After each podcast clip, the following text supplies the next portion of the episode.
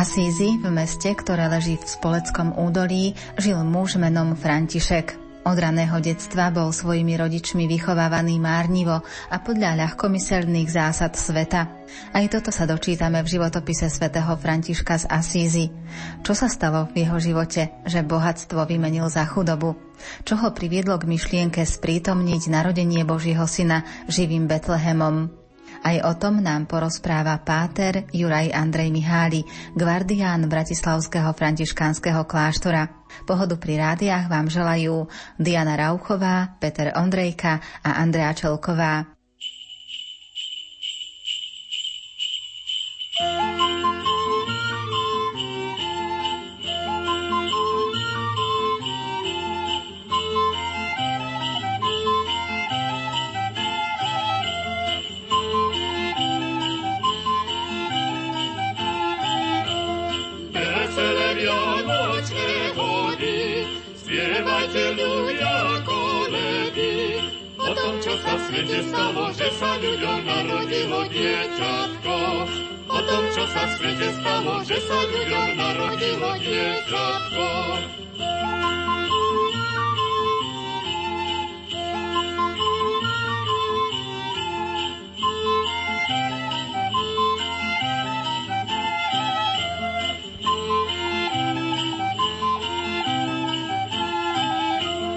Spievajte ľudia, spievajte, koledy s nami prespevujte.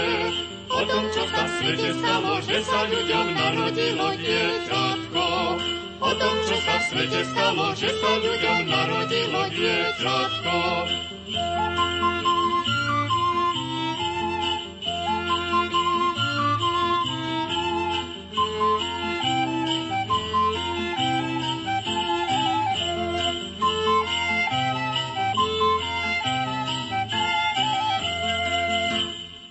Svetý František je v súčasnosti veľmi dobre známy, aj dá sa povedať obľúbený medzi ľuďmi, je príkladom pokory a chudoby. Jeho život ale začínal úplne inak. On vyrastal v blahobite. Áno, svätý František naozaj vyrastal v blahobite. Bol synom obchodníka s látkami. Jeho otec sa volal Pietro Bernardone a bol to meský človek, ktorý zbohatol na obchode s látkami, pretože látky boli v stredoveku veľmi dôležitý artikel. Bolo to, možno povedať, až taký strategický tovar a patril medzi najbohatších ľudí mesta Asizi. Hoci teda nebol šľachtic, že vtedajšie rozdelenie spoločnosti bolo také, že boli šľachtici, boli klerici alebo reholníci a potom boli nevolníci alebo ľudia, ktorí pracovali rukami. To bolo takéto tradičné rozdelenie stredovekej spoločnosti, tzv. belatóri. To boli tí, ktorí boli ozbrojení, bola to šľachta, ktorí vlastne mali hájiť a brániť zájmy kráľa alebo cisára alebo pápeža. Potom boli tzv. oratóri, to boli tí klerici a mnísi a boli tzv. laboratóri, teda ľudia pracujúci, ktorí boli buď uviazaní na pôdu, alebo možno nejaké remeslá. Ale v tom čase vznikala taká nová vrstva obyvateľstva, súviselo to s takým novým rozkvetom miest. A neboli to šlachtici, neboli to ani nevoľníci, boli to obchodníci, ktorí sa zrazu začali pohybovať po krajine alebo chodili z krajiny do krajiny mali niektorí aj svoje manufaktúry, mali svoje obchody, nemali ešte nejaké také politické práva, ale tým, že mali veľa peňazí, tak ich vplyv vzrastal. Teda bola to taká akoby nová vrstva, ktorá začala tvoriť akúsi novú kultúru, meskú kultúru. Bola to vrstva, ktorá nebola pripetá ku pôde a z takejto vrstvy pochádzal aj neskorší svätý František, ktorý sa vlastným menom volal Giovanni Battista Bernardone, teda bol pokrstený ako Jan Krstiteľ Giovanni Battista a patril ku tzv. zlatej mládeži mesta, ku mládeži, ktorá žila takým rozšafným spôsobom života, radostným, bezstarostným a mal ambíciu, chcel postúpiť o stupienok vyššie v tom spoločenskom rebríčku, dostať sa ku tej šachte, v čom ho určite podporoval aj jeho otec.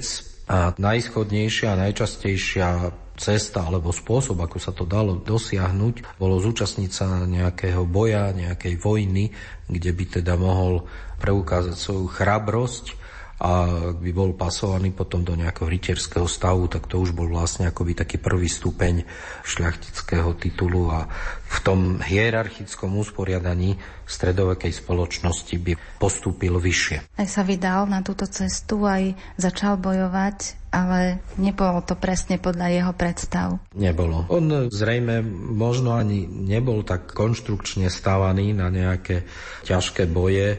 Vieme, že Taliansko bolo veľmi dlho tak rozdelené skôr na také mestské komúny, ktoré bojovali aj proti sebe. Konkrétne František sa zúčastnil boja proti mestu Perugia. Ono to trošku súviselo aj s tým, že tie mesta akoby podliehali rôznym právomociam. Tak napríklad Assisi podliehalo pod cisára, kým Perugia bolo mesto, ktoré bolo výsostne pápežské a vtedy pápež s cisárom boli v takom dlhodobejšom rozpore a to sa tak potom odrazilo, že aj tie mestá ako také tak nejak medzi sebou súperili, bojovali. No a František teda mal takú tú ambíciu stať sa rytierom, tak išiel do toho boja, ale ako vieme aj z tej histórie, padol do zajatia a asi rok bol vojnový väzeň No a potom to už sa presne neuvádza, či bol vykúpený, alebo či bol jednoducho prepustený, tak sa vrátil s výrazne podlomeným zdravím. Možno práve toto obdobie označiť v jeho živote za taký zlom, že vtedy pochopil, že ten blahobyt a to bohatstvo ho nenaplní tak, ako by chcel a spoznal aj Božie volania? Možno to bol začiatok. Ono sa to úplne tak presne zrekonštruovať nedá. Ani nemôžeme povedať, že bol nejaký presný moment, kedy by František sa tak nejak rozhodol, že teraz zmením svoj život a už pôjdem len cestou zasveteného života. On to bol taký určitý proces. Určite, že keď sa vrátil s tým podlomeným zdravím z Perudže, liečil sa, tak muselo to mať na neho veľký vplyv aj na to jeho duchovné prežívanie celej tej svojej situácie, pretože bol určite aj frustrovaný, bol zároveň veľmi mladý, mal nejakých 23 rokov a rozmýšľal určite, čo ďalej. Ale nedá sa povedať, že by tam už nastal nejaký taký úplný obrad alebo zlom v jeho živote, pretože on keď sa uzdravil, jemu sa vrátila tá ambícia stať sa rytierom. Zas sa pridal ku istému šľachticovi rytierovi, ktorý ťahol do vojny proti Apulii a putovali na koňoch a keď prišli do blízkeho mesta Spoleto, tam mal František sen, videl nádherný palác, kde bolo množstvo všelijakej výzbroje a štítov a krásnych zbraní a tam ho potom paláci v tom sne sprevádzal pán Ježiš. A ten sen bol veľmi živý, uvádzajú ho takmer všetci životopisci Františka. A v tom sne sa František pýtal pána Ježiša, že komu patria tieto zbranie. A pán Ježiš mu hovorí, že to sú zbranie teba a tvojich rytierov. Teda ako by tam bolo nejaké tušenie, že František bude stáť na čele nejakého spoločenstva, len tie zbranie mali mať zrejme asi iný charakter. Asi to mali byť zbranie duchovné, čo v tej chvíli možno ešte mu nebolo celkom jasné, lebo ten sen mal také nejaké zvláštne pokračovanie, že pán Ježiš sa opýtal Františka, že František, komu je lepšie slúžiť pánovi alebo sluhovi? A František odpovedal samozrejme, že pánovi. A na tomu pán Ježiš hovorí, tak prečo nasleduješ sluhu? Vtedy si uvedomil, že skutočne nemá nasledovať človeka, ale že má nasledovať zrejme Krista a zrušil tú svoju cestu, vrátil sa späť do Asisi a začal teda sa meniť. Zaprášenou planinou kráča človek sám s roztrhanou kapucňou, kolpetier obraz má. Ten chudák, ruky prebité i nohy naskrz má skrvavené, špinavé, on pokoj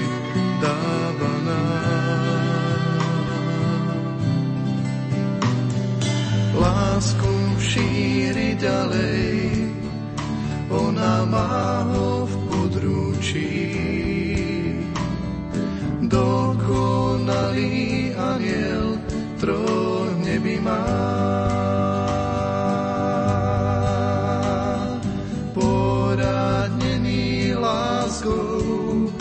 pre kríž trpí, nie však sám. Ruka v ruke s pánom prichádza k vám.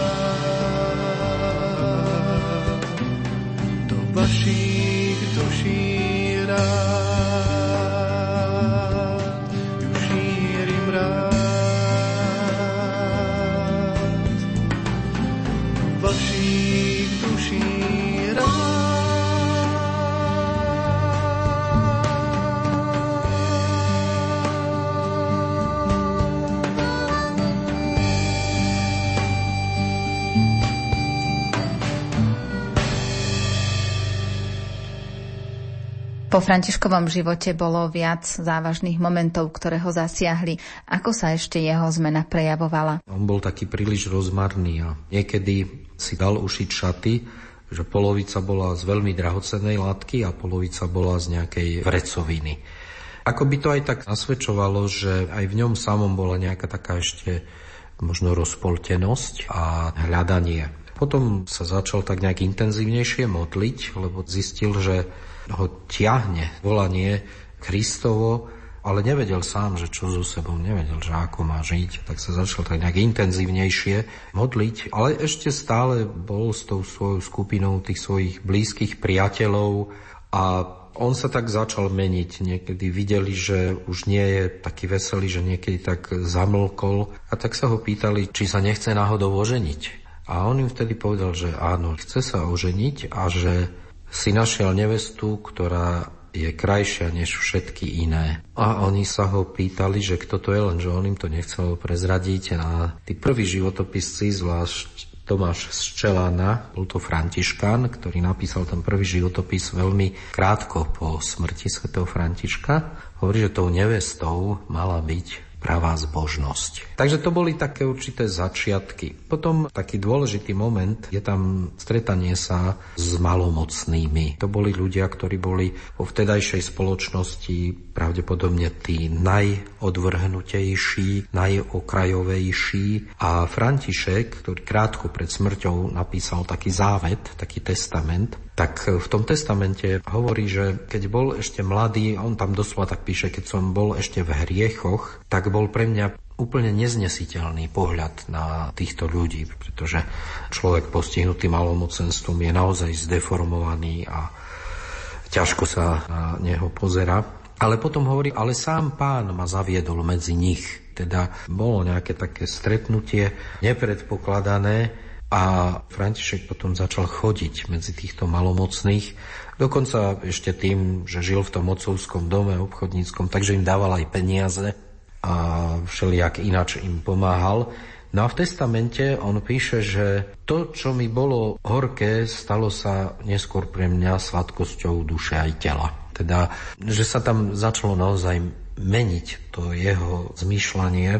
Pochopil, že práve zvláštnym spôsobom sa ho Boh dotýka aj cez kontakt s týmito malomocnými ľuďmi. Začal aj pomáhať chudobným aj malomocným ľuďom a využíval na to peniaze svojho otca, z čoho bol súdny proces. A práve s tým súdnym procesom je spojená udalosť, že František zobliekol svoje šaty a vzdal sa svojho otca, ale vzdal sa aj teda toho bohatstva, ktorému on ponúkal. Ale zároveň získal nového otca, Opäť to bol taká určitá postupnosť. Niektoré veci aj z dnešného pohľadu, ale aj z takého logického pohľadu môžeme povedať, že konal trošku neuvážene, pretože on si naozaj asi začal uvedomovať, že bohatstvo ako také nemôže urobiť človeka šťastným a nemôže naozaj naplniť tú hlbokú tužbu človeka po naplnení a začal vtedy chodievať do takého kostolíka svätého Damiana, ktorý je nedaleko mesta, ale už mimo hradieb mesta. A ten kostolík bolo treba opraviť, bol v dosť zlom stave. Františka napadlo, že pôjde do Spoleta na trh a tam predá otcové látky a za tie peniaze, že on ten kostol opraví. To aj urobil, išiel a predal nielen látky, ale aj voz, aj koňa a peniaze priniesol do toho kostolíka. Kostolík bol v zlom stave, ale mal svojho správcu a František mu priniesol tie peniaze a keď sa ho ten kňaz spýtal, že odkiaľ sú tie peniaze, on mu povedal, že kým je, tak on sa zľakol, pretože otec Františka Pietro Bernardone bol známy ako prísny človek, ktorý určite aj svoj majetok si veľmi strážil a chránil. No a keďže František nadobudol tie peniaze asi nie tým najlepším spôsobom, tak ten kňaz odmietol zobrať tie peniaze na opravu toho kostolika. No a tam popisujú všetci životopisci, že František potom hodil mešec s tými peniazmi do okenného výklenku v tom kostolíku. Ten okenný výklenok tam dodnes existuje. No a keď sa otec vrátil teda domov, pravdepodobne z nejakej obchodnej cesty a zrazu zistil, že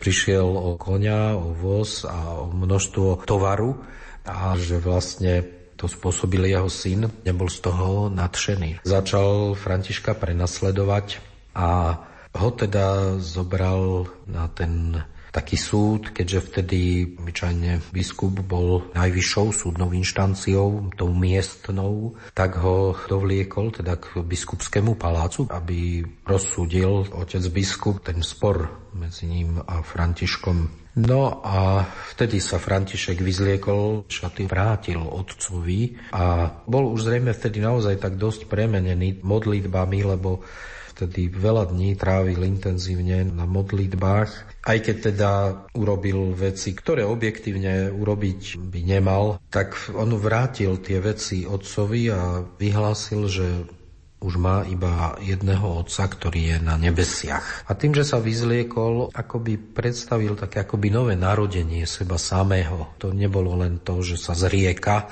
niečoho, ale bolo to také ako by potvrdenie, že on objavil Otca, toho nebeského, že si to tak bytostne uvedomil, že ten nebeský Otec je jeho naozajstný Otec.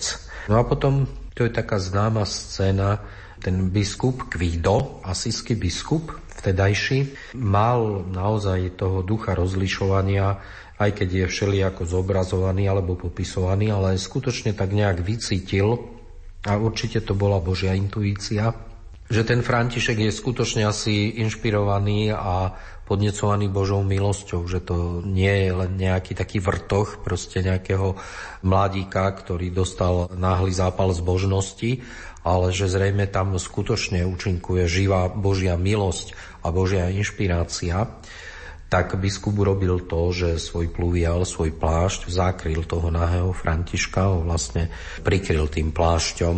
To bolo také veľmi dôležité gesto, lebo tým ukázal, že on ako predstaviteľ církvy berie mladého Františka akoby pod patronát. Akoby tým dosvedčil, že František sa od tej chvíle stáva človekom zasveteným, akoby v službe církvy, aj keď František nejak tak konkrétne ešte tú službu nepreukázal, aj, aj keď robil tie charitatívne diela, také skôr z takej osobnej iniciatívy, spontánne, občasné, to nebolo nejaké také príliš systematické, aspoň nevieme o tom, ale vlastne to bol taký prvý krok k tomu naozajstnému zasveteniu sa Františka.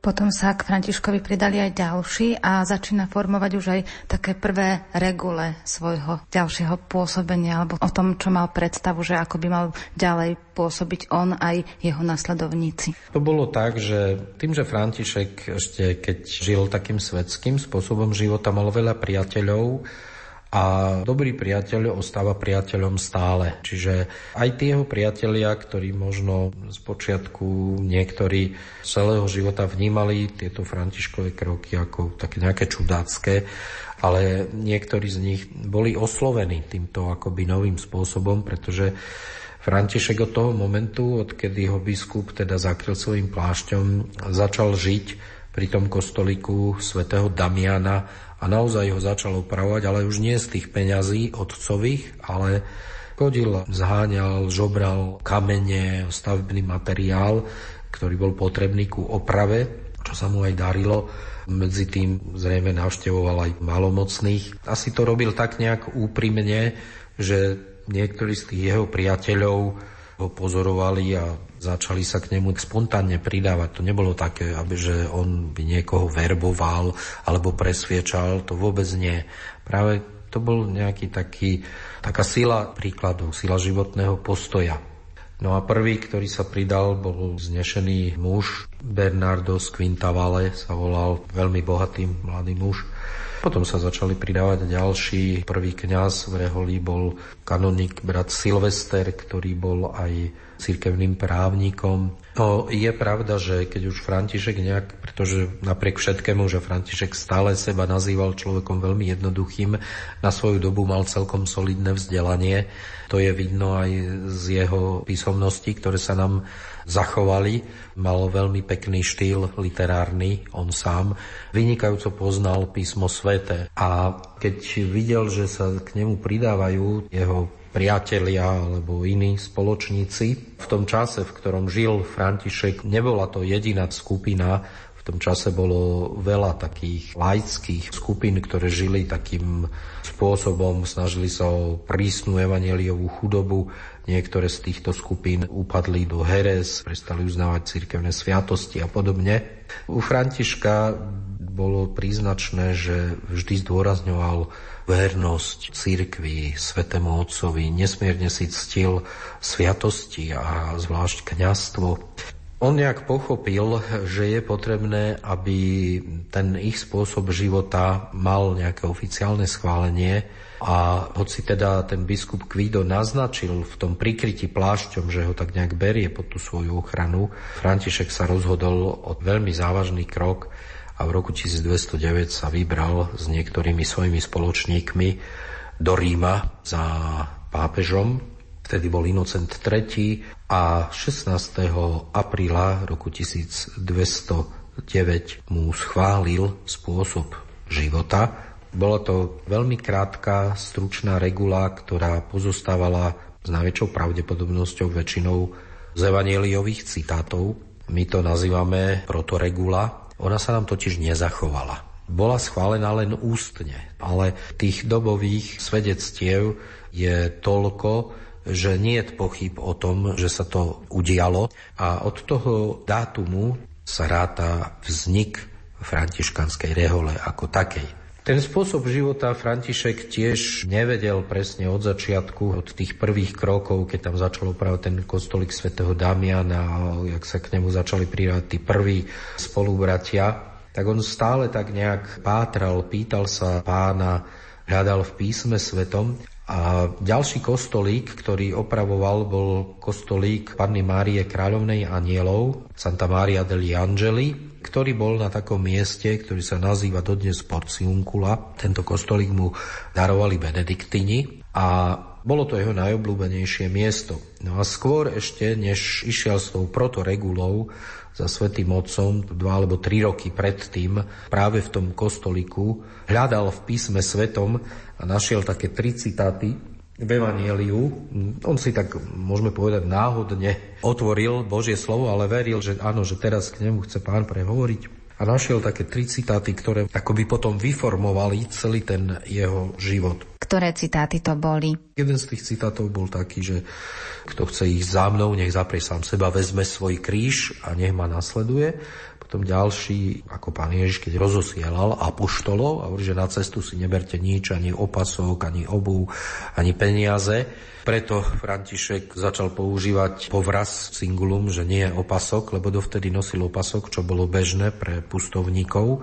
No a potom tam bol ešte jeden citát, ktorý sa týkal o tom ohlasovaní Evanielia. Tieto tri krátke citáty ho tak ovplyvnili, že úplne sformovali spôsob jeho života, jeho chudobu a jeho spôsob evangelizácie a poštolátu. No a vlastne, keď to tak žili niekoľko rokov, ale videli, že nie všetci ich nejak príjmajú, tak v tom roku 1209 teda sa rozhodol definitívne, že musí mať to cirkevné schválenie a išiel teda, ako sme spomínali, tak e, svätý otec Inocent III mu tento spôsob života schválil. A potom už samotné uznanie celej tej rehole s písomným potvrdením, to sa udialo kedy? Tá rehola fungovala s týmto ústnym spôsobom už legálne. Bratia príjmali nových členov bol kanonicky zriadené noviciáty, pridávalo sa stále viac a viac ľudí.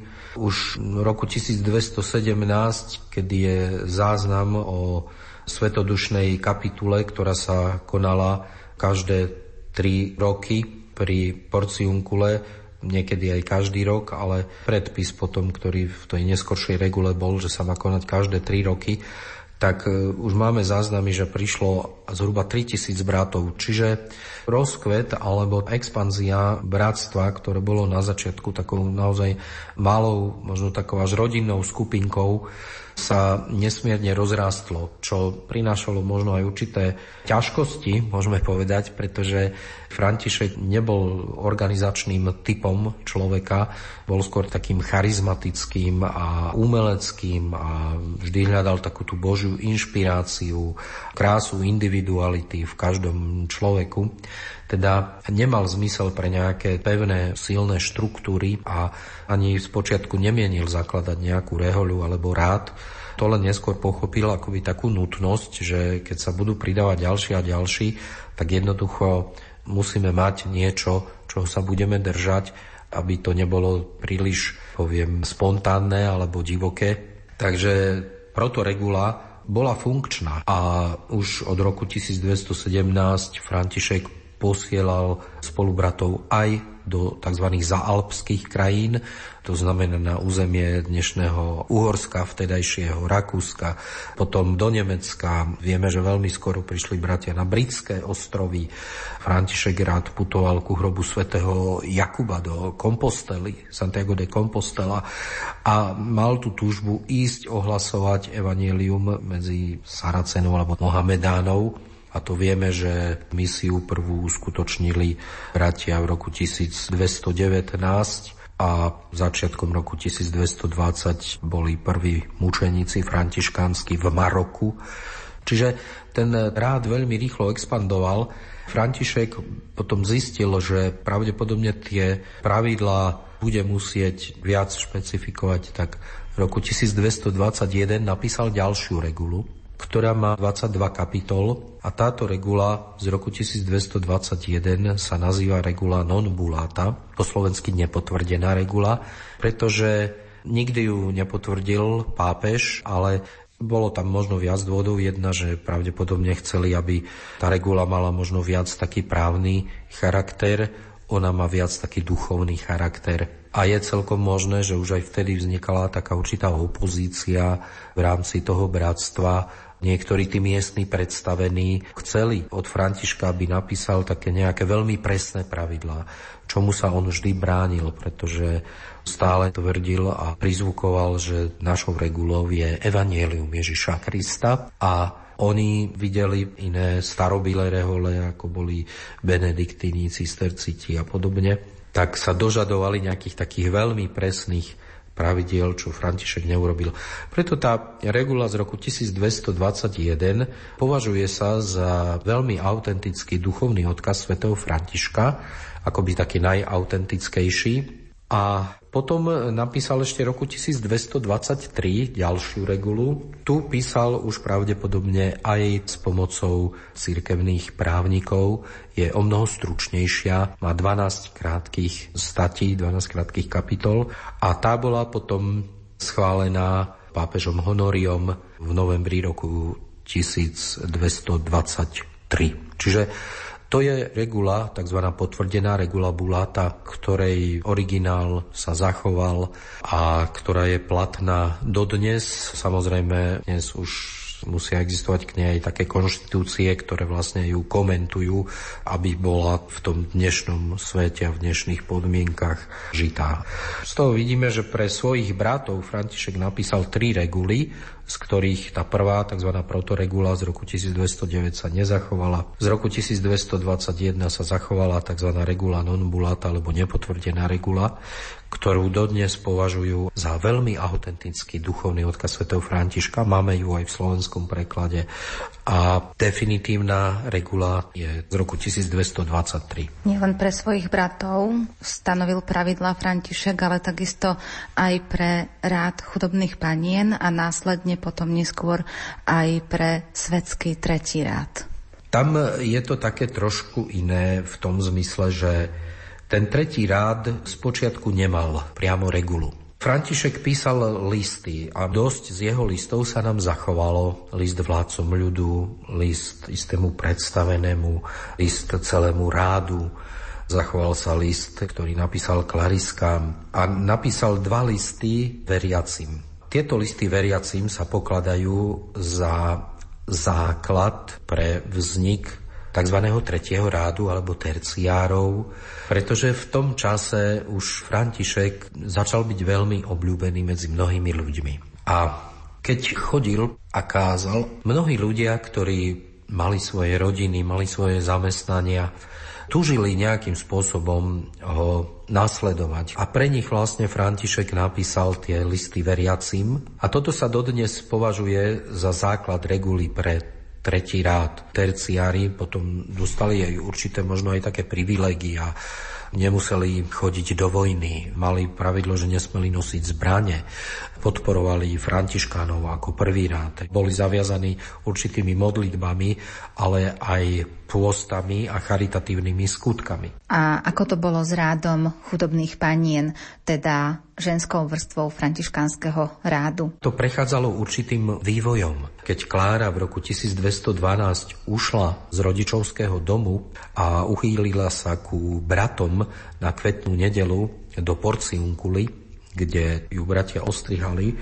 a prijala závoj, teda znak zasvetenia, František vedel, že v tom čase bolo nemysliteľné, aby zasvetená žena bola v spoločnosti mužov, tak hľadal pre ňu miesto a chvíľku teda bola v ženskom benediktínskom opatstve, tak potom František ju usadil práve ku kostolíku svätého Damiana kde potom aj vznikla tá prvá komunita sestier, pretože vieme, že krátko po Kláre ju nasledovala jej rodná sestra. Aneška z Asisi, Agnesa a dokonca neskôr pravdepodobne po smrti otca aj ich matka. Oni nemali z počiatku nejaké pravidlá, aj keď určite František dával nejaké povzbudenia, a chceli nasledovať príklad Františka v tom takom nevlastnení. František sa odputal od pôdy, chodí voľne po krajine, neexistuje stabilita zloci, ale existuje to vnútorné poháňanie, ako hovorí apoštol Pavol, že beda by mi bolo, ak by som nehlásal.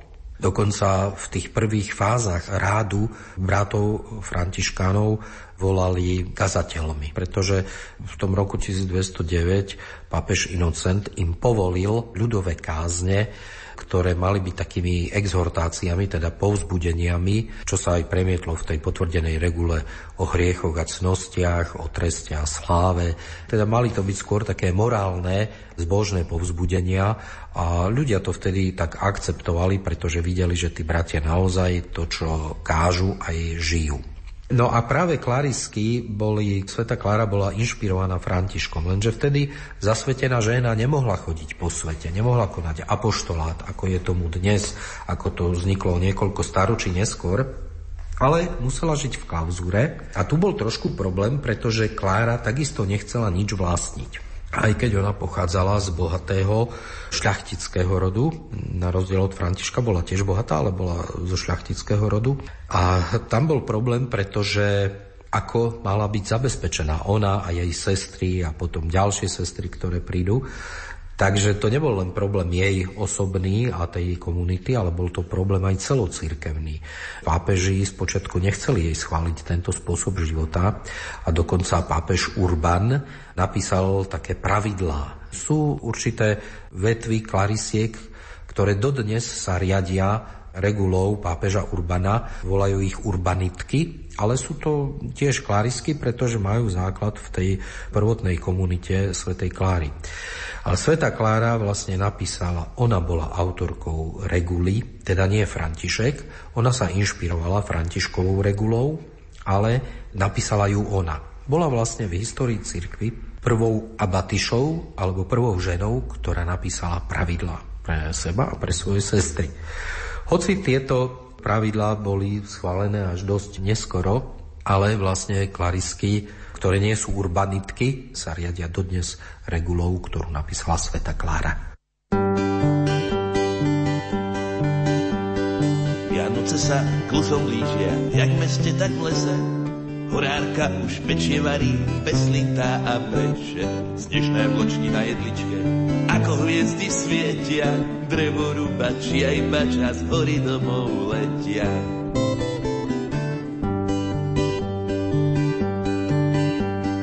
Horár by pil slivovicu z Tatranského plesa, Po žalúďoch túžia všetky divé svine z lesa. Jar, leto a jeseň prešli a advent je krátky. Pokoj ľuďom dobrej vôle a veselé sviatky.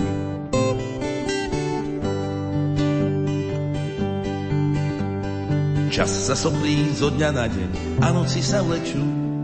Na darčeky od Ježiška všetkým sliny tečú. Volčko by chcel teplý kožu zo striebornej líšky, preto s listom jezuliatku poslal lesné myšky. Líška žiada nový chvostí, list do schránky strká, osadla si na chladný kameň a dostala vlka. Jar, leto a jeseň prešli a advent je krátky, ale pokoj s verom dobrej vôle a veselé sviatky.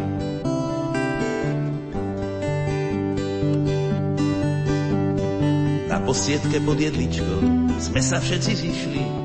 Papa Noel, detko Maroš aj s Ježiškom prišli.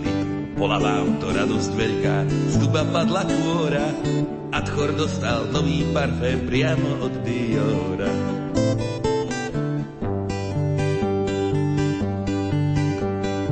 Aj vy by ste uvideli, keby ste to stihli, Ješko dostal nový hrebeň a stojan na ihli. Jar, leto a jeseň prešli a advent je krátky, pokoj smerom dobrej vôle a veselé sviatky.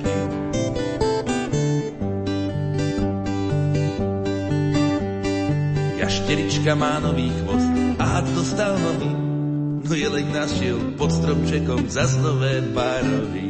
Všetky zvery v našom lese od radosti žiaria, vlk boskáva zajaca a jezuliatko chvália.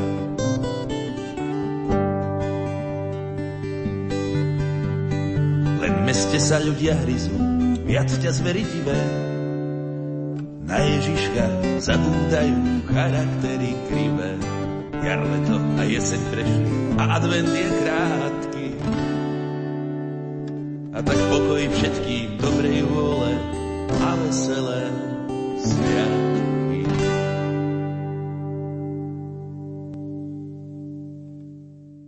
My si v súčasnosti Vianočné sviatky bez Betlehemu nevieme ani len predstaviť. Robia sa Betlehemy z rôznych materiálov, robia sa živé Betlehemy. Ale práve tejto tradícii môžeme ďakovať svetému Františkovi. Sú už Vianoce, takže samozrejme František a Betlehemy a Vianočné sviatky to ide k sebe. To nesúvisí len s tým, že František postavil tie prvé jasličky, ale skôr, že prečo ich postavil. František mal takú svoju osobnú duchovnosť, osobnú spiritualitu, v ktorej vnímame tri také veľmi dôležité akcenty alebo oblasti v živote pána Ježiša, ktoré neustále ho inšpirovali a priťahovali svätého Františka. A to bolo vtelenie a narodenie. Tam vnímal takú veľkú pokoru Božiu, že Boh sa vtelil do ľudského sveta, živil sa ľudským mliekom a stal sa jedným z nás. Druhý moment, ktorý František neustále obdivoval a kontemploval, bola úcta ku Eucharistii, ku najsvetejšej Eucharistii, ku najsvetejšiemu telu a krvi nášho pána v eucharistickom spôsobe. A Tretie tajomstvo Kristovho života bolo utrpenie. Čiže to sú tri také momenty, ktoré František na živote nášho spasiteľa neustále obdivoval, kontemploval, rozímal nad nimi. A on bol človek takej konkrétnej skúsenosti. Tu sme si aj hovorili, keď bolo v Evangeliu napísané, že nenoste opasok, tak on dal dole ten opasok a zaviazal si povraz. Nenoste mešec, vzdal sa akéhokoľvek používania peňazí. A teda všetko si potreboval tak nejak vyskúšať. A on si chcel tak nejak aj vyskúšať, že ako to asi v tom Betleheme mohlo vyzerať, keď sa pán Ježiš narodil, keď ho Božia Matka položila do tých jasličiek, keď tam bol svätý Jozef, keď tam boli tie zvieratka, keď prichádzali tí jednoduchí pastieri. A Božie narodenie slávil vždy s veľkou radosťou. A v roku 1223 sa rozhodol, že bude Vianoce sláviť v takej dedinke alebo osade, ktorá sa nazýva Grečo, na takom vysokom skalnom zráze, kde boli jaskinky. A tam v jednej jaskinke urobil takú inštaláciu, jasličky spolu so spolubratmi, priniesli tam drevenú bábiku, ktorá mala znázorňovať narodeného pána Ježiša, bol tam pár mladých sedliakov, ktorí mali znázorňovať panu Máriu a svätého Jozefa. Bol tam kňaz z Rehole, boli tam ďalší ľudia z okolia, miestni obyvatelia a František sa takto rozhodol, že pri týchto jasličkách tej imitácie toho Božieho narodenia budú sláviť polnočnú svetú omšu a to sa aj uskutočnilo. Pričom František počas toho slávenia čítal evanielium a v istom momente toho slávenia zobral tú imitáciu toho dieťatka do rúk. A ten životopisec, svetopisec Tomáš Ščelána píše, že keď zobral do rúk, tak niektorým sa videlo, ako by to v jeho rukách ožilo. To malo vlastne akoby taký význam, že Františkov život a jeho kázanie a spôsob prístupu k ľuďom a jeho živá viera akoby prebudila Krista v srdciach ľudí. To, že tá bábika akoby ožila v jeho rukách, sa tam opisuje, áno, že František prebudil alebo oživil Krista, pretože v srdciach mnohých už bol Kristus akoby mŕtvy. Tak toto je vlastne ten pôvod. A odvtedy vlastne od tej polnočnej svetej omše sa začína tá tradícia toho stavania Betlehemov najprv v kostoloch, to bolo predovšetkým záležitosť kostolov a liturgická a potom neskôr to zľudovelo v 18. storočí to prechádza aj do domácnosti. U nás v našich končinách to súviselo aj s tým, že Jozef II zakázal stavať Betlehemy v kostoloch, takže potom si to ľudia začali robiť na svoj spôsob v domácnostiach, čo bolo možno aj dobré, že si tak približovali doma to Božie narodenie. Aby tá chvíľa bola ešte umocnenejšia, tak práve z jedných pravidiel, ktoré napísal v svätý František, tak sa uvádza, že nech sa postia od sviatku všetkých svetých až do narodenia pána. To sa týka teda jeho bratov alebo všetkých, ktorí sú v františkánskej reholi. On to napísal v regule, ktorá platí pre bratov františkánov aj keď teda ten pôst nie je záväzný. Sú bratia, ktorí ho dodržujú a sú bratia, ktorí ho berú ako nie záväzný. Aj, aj v tej regule je to tak.